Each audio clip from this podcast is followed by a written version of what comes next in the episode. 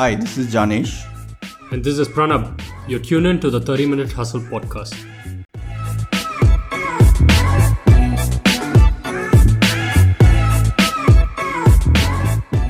there will be work that you hate doing. Yeah, of course, you're right. You're absolutely right. You know, people when they look at me or they talk to me, they're like, this guy's living his life. He's shooting all these people, good-looking people and stuff, and he's doing no corporate job, nine to five.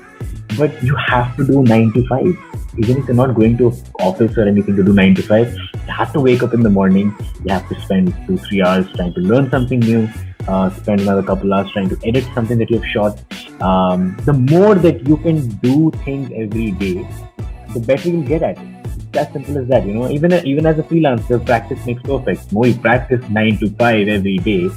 Hey folks, we have Vinay today on the 30 Minute Hustle podcast. I've known Vinay since I was 12 years old. Vinay was known in our school as a top performer when it came to studies, theatre, and sports. Today, me and our guest host Arjun speak to Vinay on his vision of coming back to India post his engineering at NTU and getting right into the hustle of Mumbai and founding Code Black Creative.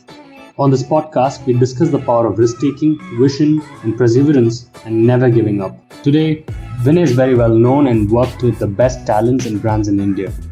So, Arjun also gets into the details of filmmaking and photography. So, let's dig right in.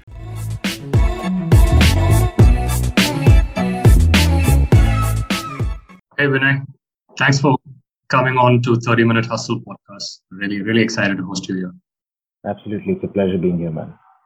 Uh, Vinay, tell us about what you currently do in Mumbai and uh, what do you do around media and photography? All right. So um, well, I moved to Bombay about four years back, prior to which I was in Singapore for six years, prior to which I was in Indonesia for like about what, 18 years, I think. Um, so uh, yeah, I'm a I'm a freelance photographer mainly to begin with, and then I also do and dabble into videos every now and then. But uh, photography is my main thing. I am always behind the camera, so whatever can be done with a camera, with me being behind the camera, that's basically what I'm doing right now. And uh, as for me being in Bombay, um, uh, I would say that I think um, Bombay is the kind of place.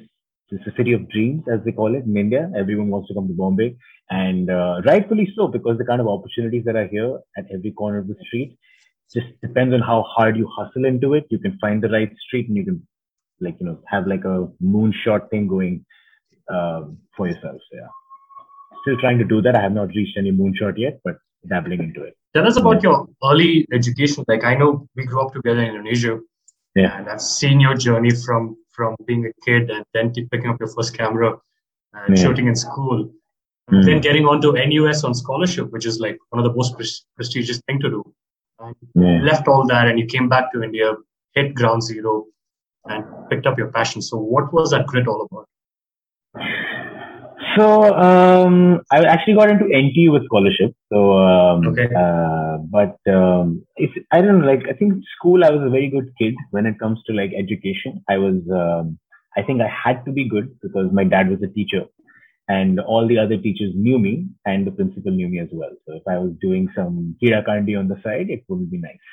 So I, I, I, I kept up my discipline, and I'm like, you know what? Let's just get through this uh, being a nice student and so so I did. I got uh, surprisingly I got some decent grades uh, back in school, and that got me to Singapore somehow.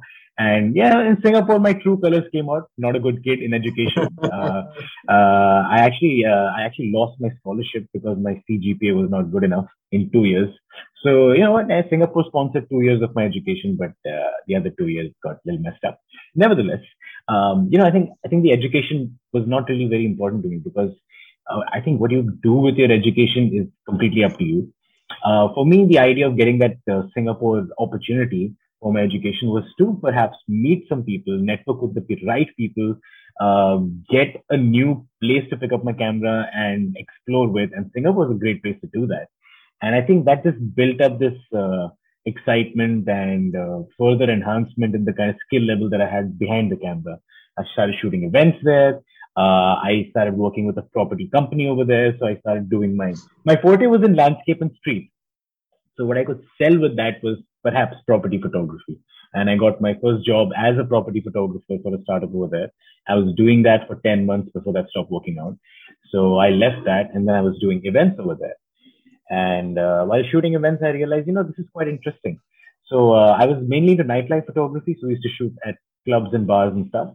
But uh, you know, it's still it's not that guy who you call, hey, come here, take a photo of me. You know, I was not that guy. Uh, sometimes you have to be that guy, unfortunately. It's a little disrespectful, nevertheless.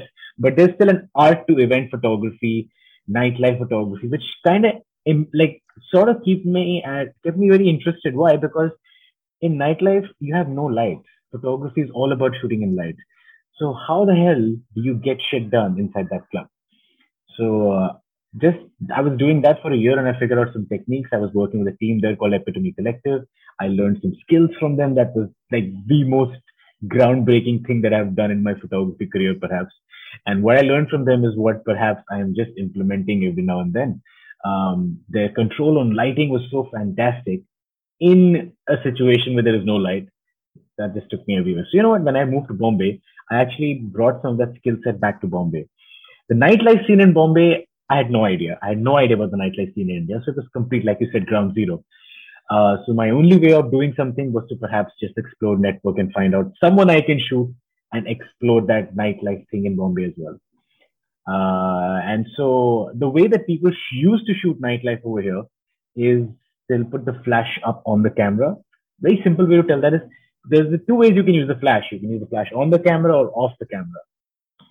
A lot of nightlife photographers in India, not just Bombay, were just using flash on the camera and they were doing some technique called bounce photography, uh, bounce flash technique. But you know what? Uh, the way that I learned it from Singapore was a little different than that. So when I started doing that in Bombay, it caught the attention of a lot of people. And they were like, you know what? This guy kind of does something different. So let's call him to more events and stuff. So from there itself, that's history. So that's when I started started building my uh, footing in Bombay. Crazy. So so can you tell us a little bit about you know how your transition from uh, uh why would you transition from um, a city like Singapore and you are getting all these really great opportunities? So Mumbai is a city of dreams, but it's it's an international jump that you're making there. So yeah. can you tell us a little bit about that and obviously uh, how the hustle is different in these places? Well, in Singapore, um, it's really difficult to get a visa, especially if you're, uh, what should I say, you're trying to build your own branding. It's a little difficult. I, if I were to stay in Singapore, I would have had to find a job, which I tried, mm-hmm. but I was, you know, in the bottom of my heart, I was not very interested to find one. So I never really scored one. Even if I got an interview, I don't know. It was probably me trying to be destructive about it or just sabotage it, but it just never went through, you know. So then, um, I was like, the only way I can build a brand or I can explore my own sort of vision or whatever that I have for my kind of work, it had to be in India because you know, Indian passport holder, you can come do whatever you want here. And the only place in India that made sense was Mumbai. The hustle is a little different because in, in, in Singapore, I would say the talent uh, is it's an extreme. I don't know how to explain it, but it's either um, at maybe skill level one or it's at skill level nine. It's very hard mm. to hmm. find someone who's in between. There are people who are extremely talented in landscape, cityscape work over there. They're great street photographers. The event photographers are amazing. Or there's people who just don't do that, or just do it for like passion or like time pass, or just shooting buildings and stuff. So in Obvious. India, the, the Indian hustle is different because you have everyone at every skill level. The population being so much more than Singapore, you have a lot more people at every skill level. So you already know where you place. So the hustle is different. Why? Because you know what you have to do to get to the next step. But there's so many people already at the next step. What can you do differently? So you just have to think a little differently to meet the right people, connect the right way, do the right gigs. And that's how you, it, in India, connection gets you more places than your work does. So. For sure, so, for sure. So is it just the connection of, you know, going, meeting people, but also what about stuff like, you know, how you present yourself online, your digital presence, your digital profiles and all these things? How do these things play in together?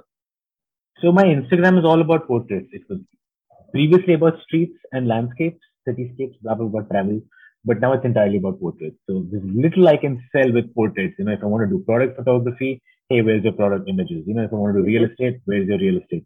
But I have a real estate portfolio which is from Singapore. So that works.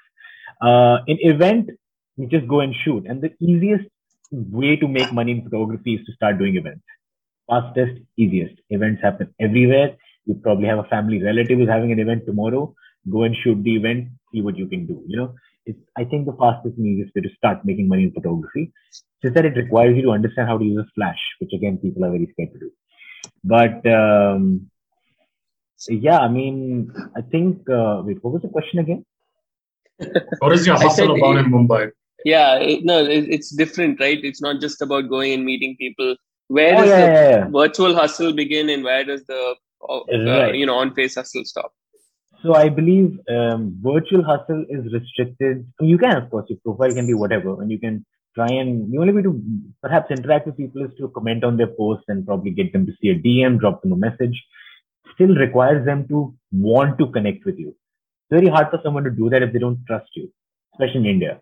So the fastest and easiest way to do that is to actually meet them in person. Uh, the first gig that I got was to shoot a DJ and I knew that person from Singapore. So when I came to Bombay, I already had one gig. So I was not too Hmm. scared about something because when I land, I'll know what the hell to do for the week at least. After that, it's all up to me. So then I, I, I went to a house party. I found another DJ friend there. I just uh, spoke to him and he was apparently playing three days later at a club. And I'm like, you know what? Let me just shoot you. I'll do it for free. No problem. I don't care about the payment, but let me just see how the scene is. Get me on stage. I'll come and I'll shoot you. And then we'll see what we can do from there. I shot that DJ. There were four of the DJs that night. They all saw the work and they were like, Hey, why don't you come shoot my event? So I got more events from there. Then I joined an agency to like an event company or something like that. And then I was shooting all their events.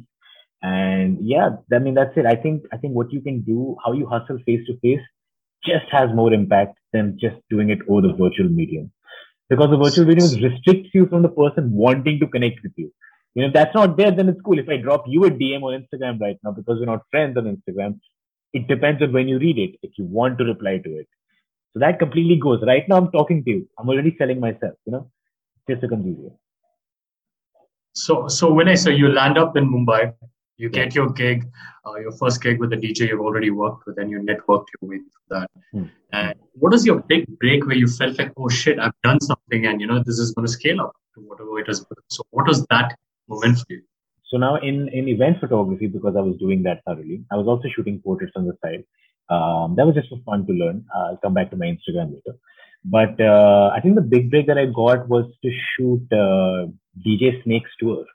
So I was not really shooting DJ Snake, uh, but I was shooting. So you know, whenever DJ Snake plays the opening artist, I was shooting one of the opening artists was traveling with DJ Snake to four states in India.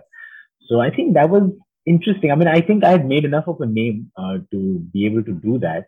But that was really cool to travel to four different states and shoot. Of course, you know, you shoot the artist, but you'll also shoot DJ Snake. But uh, just to try and um, be a part of that experience was, I think, uh, really interesting to me. And that meant to me that, you know what, I think my event photography is going somewhere. Um, people still don't choose to hire me because I'm, I, I'm very expensive when it comes to my work. Because uh, in India, you know how work sells. If I say I'll do it for 10,000 rupees, someone else is going to say 2000 and they're going to go to that guy blindfoldedly. Like they honestly don't care about quality. But the people that do, they're willing to spend on it. So yeah, that's why I said finding the right corner to hustle into, you'll get the right work and you'll get the right payment for your work. But uh, nevertheless, so then I also, um, I had a friend, again, through connections only, a friend of mine introduced me to um, a person who makes, who makes custom bikes basically. I have not shot bikes. I have not shot cars. So the only thing that uh, I was relying on was my understanding of light and my understanding of what this sort of content is supposed to look like. So um, then I got uh, a gig to shoot um a bike brand. Uh, the, the custom bike basically. Four bikes that they had made, and I had to shoot them all throughout Bombay, and uh, that involved videos, involved some photos and stuff like that. And the guy really liked the work. He's like, "This is very interesting because I've not seen someone do that." Because I have no understanding of how to shoot cars and bikes. But the thing is, if you have an understanding in photography to read light and to sort of have an idea of what the hell you want to shoot, you can probably get anything shot the way that you look decently good, presentable at least. So um, this guy liked my work and he, and he offered me like a monthly thing. So I used to shoot his content for the next 10 months after that. All the bikes that he made, all the custom bikes, all the people that he sold to, the behind the scenes stories, some YouTube work for him. So that got me a very good experience. Uh, I couldn't get to keep the bike or any of those bikes. Unfortunately, it didn't work that way.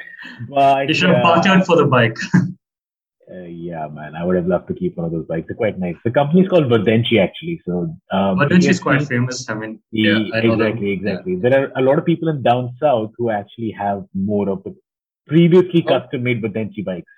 Yes, mm-hmm. yes.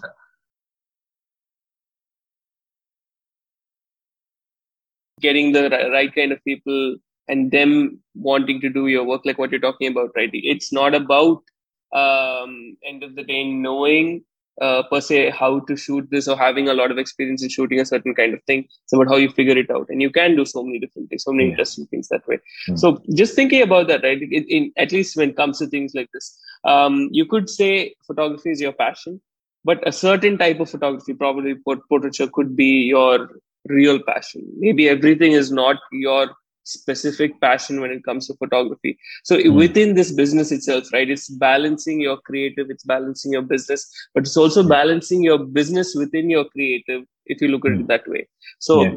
talk about that a little bit how it is to i mean people say yeah you're a photographer you're living your dream you're following your passion but that's not all true right you're hmm. not always shooting something that you are passionate about so how do you yeah, yeah how does absolutely. that work? So you know um, while i was trying to understand how to do photography a little better than I was doing before.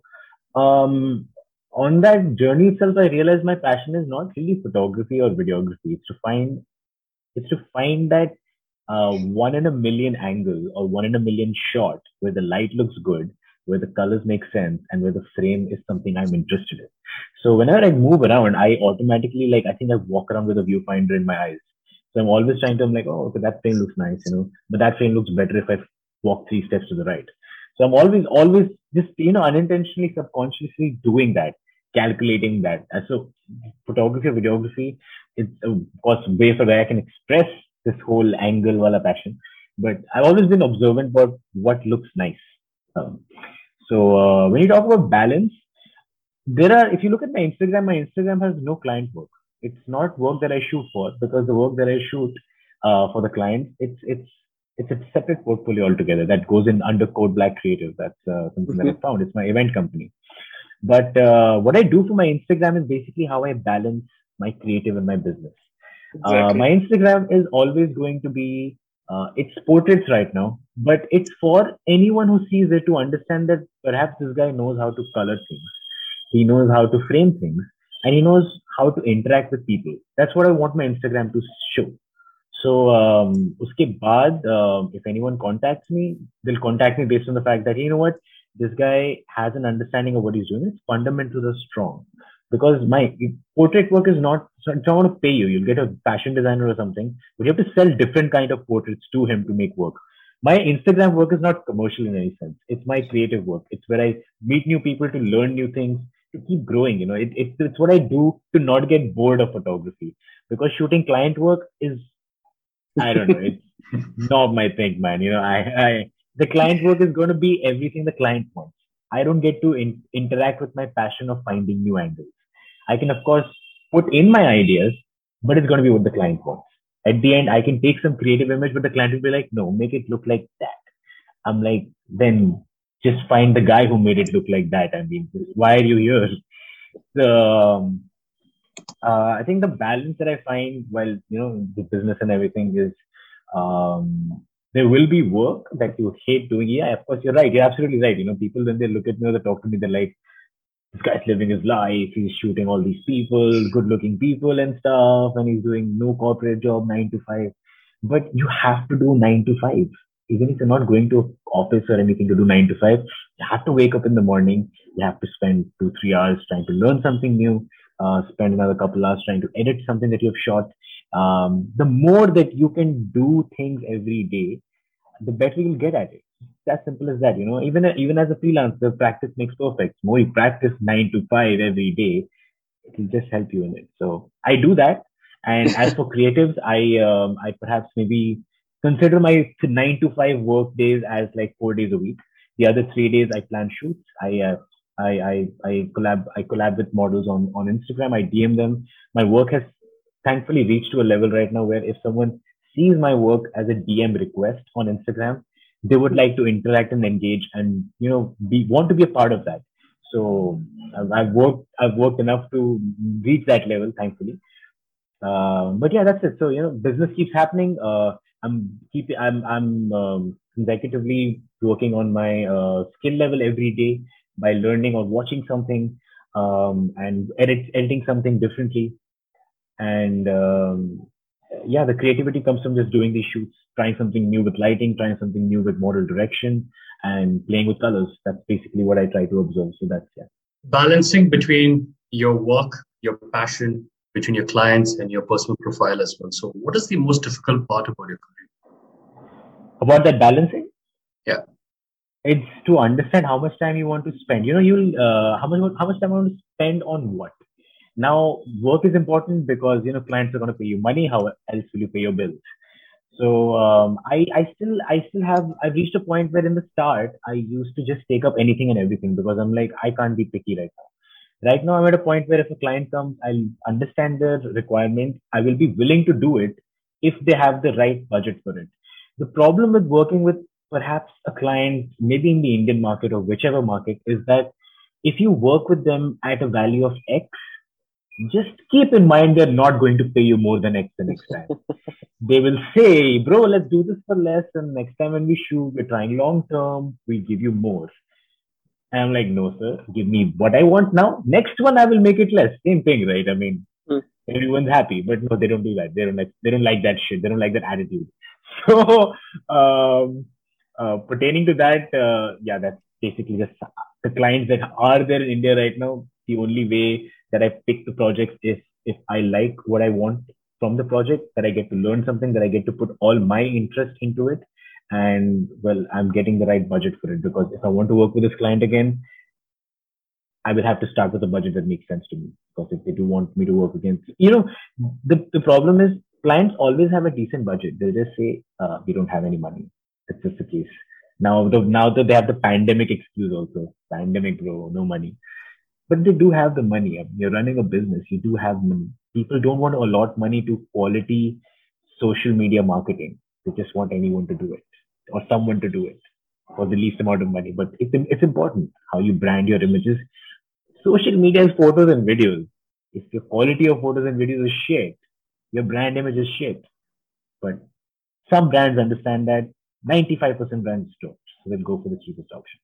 It's kind of the problem in India, isn't it? You have a problem yeah. of plenty. There's so many people, so many things. People think, yeah. hey, why do I need to go out there and and give my you know premium for this when i can get it done on paper with yeah, something yeah. less and the, the, and probably 90 99% of the clients would be that way right what is the difficult part about trying to be recognized because hmm.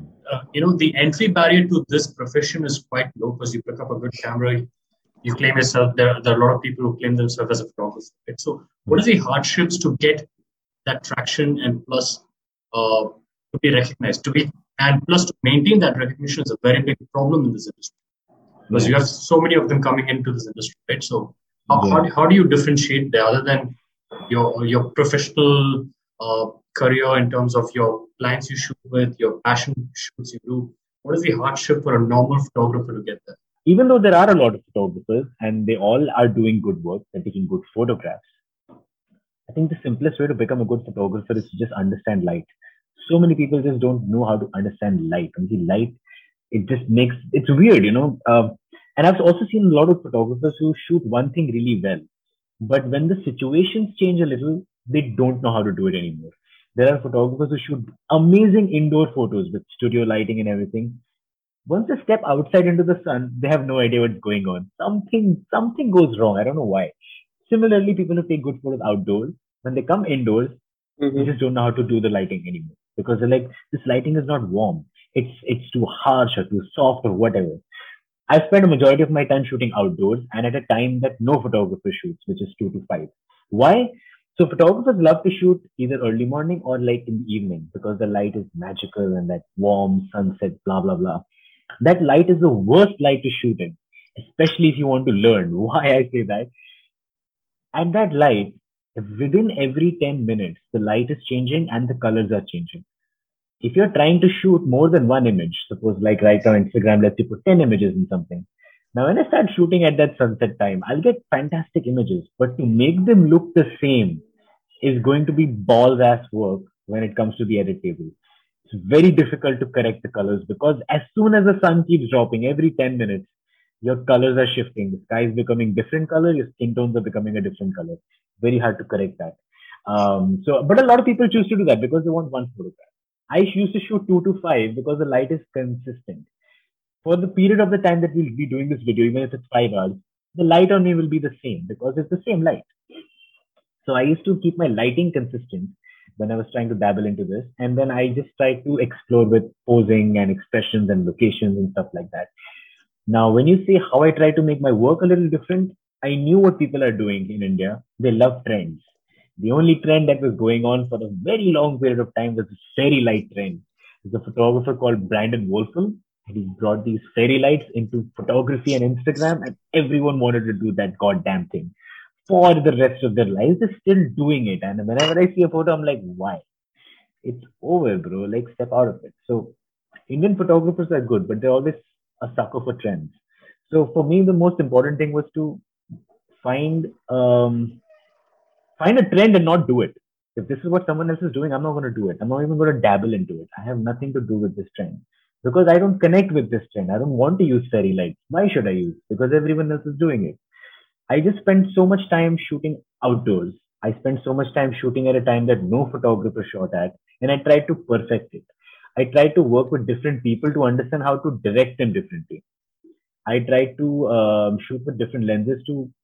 So when I go out there, when I go out to outdoors, I don't take all my lenses. I just take one lens. I'm going to work with that lens only for a period of time, like three months. I was shooting on one lens, then for another three months, another lens. So I try to perfect everything step by step. So um, uh, when it comes to lighting, I have understood that because I've shot in no light with my event work and I've shot in the worst light when it comes to outdoor portraits. So spending the lockdown indoors kind of gave me a good heads, heads up on that because I had a good idea of how to control my lighting. So I believe my forte became lighting and my forte became framing and talking to the subject, which I still feel a lot of photographers don't know how to do in India. So that's all I worked on. And perhaps that just stands me out a, a, little a little different from them in the kind of work that I do. What do you mean by talking to your subject? Like how do you, how do you break them down to understand uh, and how you make your work come out better? Yeah, okay. So the mentality that photographers have uh, is that they will have a reference images like I want to create this, and they will show it to the model. Do this. Model is going to be like, uh, I don't know what that is, bro, but I will try. Photographer is going to be like, no, until you do that, I will not be very happy. So there's automatically some general purpose confusion going on, and no one is getting what they want because the model does not know what she's doing, and the photographer is trying to make her do something that she's not good at. So the important thing that I try to do is to understand what the model is, her characteristic. Is she um, is she good at the moody stuff, or is she good at happy stuff, or what is her mood? I always observe that. So whenever I do, I do three looks whenever I shoot outdoors or with anyone. My first look is to understand what the model does best. I will make her sit, stand, look left, look right. I will make her do all sorts of expressions, everything, change the lighting, blah, blah, blah. It's for me to understand what the model is and for the model to somehow gather what am I trying to shoot. Once that ice breaking is done, right, you can shoot anything with that model. That ice breaking is what a lot of people don't do. And uh, a lot of people shoot, you know, these photos that you see background is take them blur, like mm-hmm. portraits. Those are shot from like 50 meters away, basically, because that's the kind of lens they have used for it. A lot of photographers do that. They'll go 50 meters away, they stand. Model is doing whatever she's doing. Photographer is just shooting whatever he's shooting. No one is speaking. So uh, I just spend so much time shooting on a slightly wider lens. So I'm always close to the model. Um, and with that purpose, I am always able to tell her what to do differently. I always give her a situation. I try to uh, make her create something on her own and then build that from what I feel is going to be aesthetically better. Uh, just to follow that up, I mean, you're doing this yourself in Mumbai, but I'm sure you've got a, a decent team or, or people who fall back or you fall back on to help you uh, take this forward with. Can you tell us a little bit about you know these guys who work with you behind the scenes? Sure. So um, I actually, when I do this creative work on my Instagram, I'm working alone for that. Um, for any of the projects that I do, I do have a team. So when that event business, when I told you about when I started showing nightlife, when that sort of kicked off, I didn't have to be at one place every weekend. I had to be at three places every day of the weekend. And I'm like, this can't happen. I, I can't physically do that. I tried to do that two times and I just killed myself. I'm like, I just too exhausting. Let's just find more people that you can trust, uh, teach them the technique and let them handle the other gigs as well. So, um, so I just found some people. So in, in, Instagram, I was uploading photos and content from uh, my event work. People DM'd that they wanted to join the team. Then I actually met up with one of them. Each one of them had coffee with them. My only uh, prerequisite to hiring someone was that they should not fuck me over. A lot of the time mm. it happens that um, yeah. people learn something from you and they just go and do it. They'll do yeah. it for cheaper and then that's it. Your business model is gone.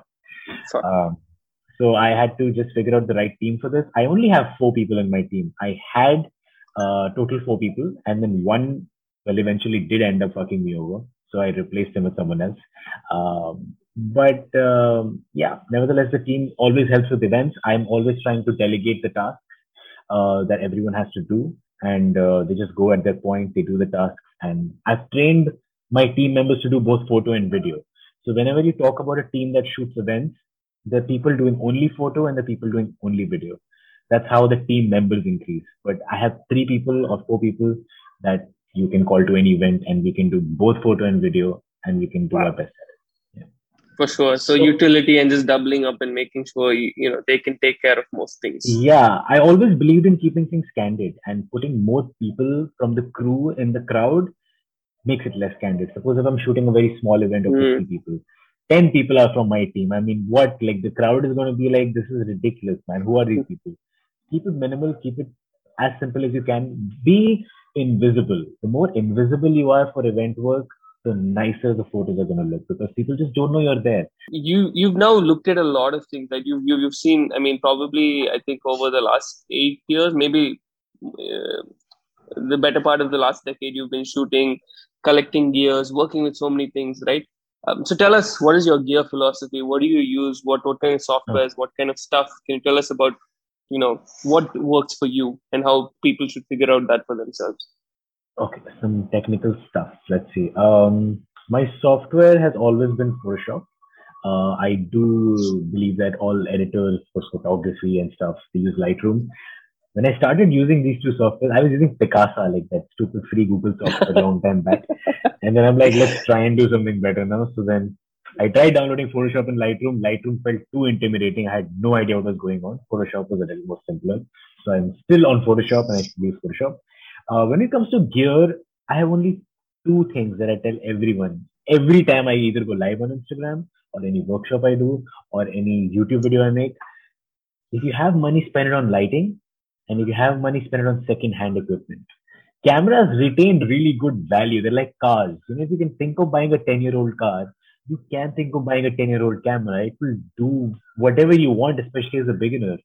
So instead of buying something that is like, you know, one lakh rupees. All these, uh, I think Sony has really messed up Canon and Nikon's dream. You know, they have come in with something that was so affordable and it did everything, and Canon and Nikon had nothing to do for three years. So everyone has moved on to Sony, and everyone believes Sony is the best camera in the world. Which technically, um, you can say it is. You know, any camera that you have in your hand is the best camera in the world. But Sony does a lot of things for you, and for the value that it gives, it's pretty good. So I think I know I know I believe that everyone wants to buy Sony these days, but I still believe second-hand equipment is awesome and it retains good value. Second-hand Canon stuff is really good because you get second-hand Canon lenses. They're everywhere. So you know it's not just buying the camera; you're also buying lenses for it. Now, if you buy a camera like something, Fujifilm makes amazing cameras. But Fujifilm lenses are damn expensive. So you think of landing yourself a Fujifilm, just eh, believe that you will be spending a shit ton of money on buying lenses for it because they're very expensive. You have to counter all that, you know. Can't just have a good camera. You need to have something that you can sustain. I've always had a Canon when I was growing. So Canon lenses, whatever I could find secondhand, I'll just pile up on that crap. I'll be like, this is a good lens. Let's try it out. I just want to try everything do I like a longer focal length? Do I like a wider focal length? I don't know. So I'll try everything. And to try everything, I bought secondhand stuff. So uh, right now I have all the gear that I need to the T. I don't wish to buy anything else. But what I'm using right now is actually this very tiny, tiny camera. It's a Fujifilm. It's a Fujifilm X400F. I also have my DSLR, but I like to use this for my Instagram work because it can be carried everywhere. Mm. Very simple to use, and this you know this psychology when you're shooting with someone new. If you shoot them with something that looks like this, it's like shooting on the phone. yeah, They're it's all intimidating. yeah they they are so used to being photographed on the phone that it just feels very natural to them especially if you bring a camera they'll get a little scared uh, so fujifilm this is the one i just said i don't use fujifilm cameras or they're very expensive lenses but this one has only one lens that's fixed to it i can't change it so that stops me from buying more fuji lenses ever yeah. That's Crazy. I what it is, and- remember. Crazy. I remember back when you know at least when Canon 5D came out, right? At least for a good five years, if you went to Yeah. any client, the, one of the first questions would be, "Do you use Canon 5D?" yeah And you feel like- Man, there's so many cameras that have come after that. I've invested on that, but no, no. Hmm. Do you use 5D? 5D, You just feel 5D. like 5D, 5D. That's so what. No, I, I feel you, bro. I feel you. I've met clients who do that. So I'm like, no, sir, I don't use 5D. But if you want, you can pay me 3000 extra. I can get 5D for you. So wish. exactly. So yeah, so that's really crazy. And but tell us a little bit about your light because you've talked so much about light. Tell us what you Yeah. use to light and reflect and bounce and cut the light and all these things. What how do you do that? So um, people dabble into flash photography. That's but everyone is told photography you have to learn flash. So I did that too. You know, flash is important. It's very good for events because it's a very small thing you can carry. Flash. So speed lights are very chota sa.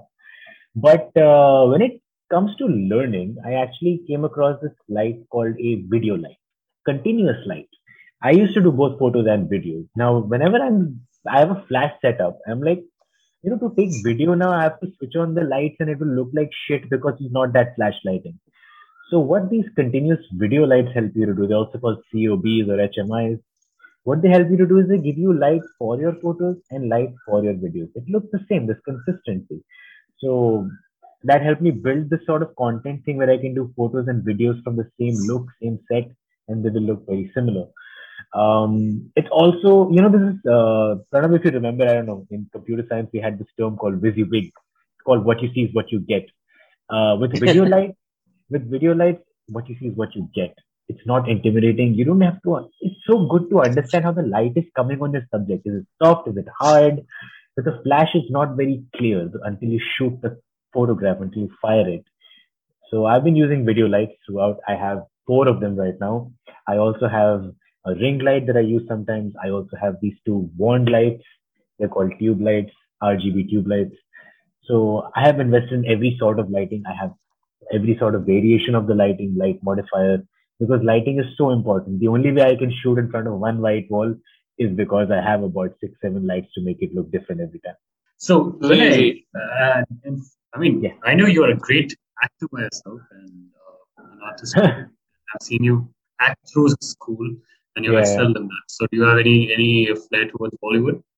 Hey, dude, I would love to be a part of some theatrical production. It's just, it's such a hierarchical, politically influenced commitment over here that, you know, if you want to be a part of something for two years, you have to be backstage and stuff like that, which I'm totally cool doing. But, you know, I can't do anything else if I do backstage for Yeah. two years because it's a very expensive job.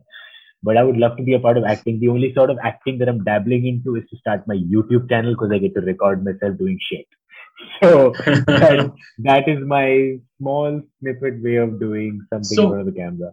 Has acting also influenced in what you do right now? I mean, like, do you see yourself? Do you tell the models or your whoever you're shooting how to enact differently, or do you showcase your skills over there to loosen things up? So, I've- how does that? so I used to dance in school, if you remember. I also Yeah. used to play instruments. I used to You're playing do drums all the while, yeah, Yeah, yeah, yeah. yeah. So, you know, I believe if you're a photographer only and you don't do anything else, you will just be a photographer only. I think you have to dabble into everything to figure out how you can further uplift your photography.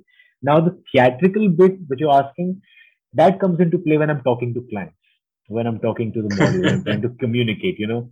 Uh, there's this uh, stage fright, if you may, that's not there anymore. So there's no stage fright when I'm trying to communicate with the model. There is uh, enunciation that I've learned through the whole theater thing that we used to do for 13 years. Um, that helps me talk clearly with the client and think, oh, I'm talking to someone. Oh, wow, nice, very cool. So all that, you know, it just it builds a very very strong first impression. That lasts. So that's where theater comes into play. When I used to shoot events, my way of shooting with the crowd will be I'll go into the crowd and I'll dance with the people. So they just forget that I'm there as a photographer. They think I'm another person dancing. So my dancing helps me over there. Uh, and then the fact that I play musical instruments, uh, what should I say? It it helps you understand beat and pattern, which helps very profoundly in video editing. So whatever I've done in school, all these stupid activities, be in my bonnet, all that nonsense you remember, somehow it has helped in some form of my photography career in some way or the other, for sure. So, what is the first thing you would give back to school, give back to college, and your career in Mumbai? So, what are the biggest learning things you have attained from these three institutes? I would say. Ah, shit. Um, from college, I think academically, nothing. Absolutely nothing. I literally, when my final exam finished, I hit all shift, all delete, and that was it. Like my engineering was over then Uh, but I learned networking. You know, in Singapore, I started working with clients. Uh, I got a first-hand experience of that. I got a first-hand experience of knowing there are good photographers around you, and that you are absolutely no one. And that's that's just a good step to move forward. You know, that pushes you ahead. That's one thing I learned in school, I would say it was still fun and fun and glory, man. I had a camera. I used to take pictures of flowers. You know, we used to go and do that community and service work to that. Uh, um, there was a I don't know if you were a part of our team, but we used to go near Suntar only and to school and teach there as community and service. Mm-hmm. So uh, whenever I used to go there, that was my photo walk. I will go and I'll click pictures of flowers and click pictures of everyone doing shit. So that I believe is just the laying foundation that you know I think I do enjoy photography and um, I think there is I don't know what the future is because I had no intention of becoming a photographer but it just got me more interested and got me more avenue in, of shooting more cool things. What I'd like to give back is that you know I think they should teach this in school. They don't teach enough art in school man. If you, if you if I was taught social media how to talk to a client all this in school itself. Right in college, I could have started my business, you know. Oh, but financial management. exactly. Fine. Oh God, I need to learn financial management, man. so, you know, all this stuff they don't teach in school. It's such a simple thing. Instead of teaching social sciences that no one really cares about, teach them financial management. Already good enough. Yeah. So when I so uh, so there's a there's a question we ask most of our uh, guess is that like you know we put out a billboard on the very big highway and you could say anything you want on the billboard billboard what would you say?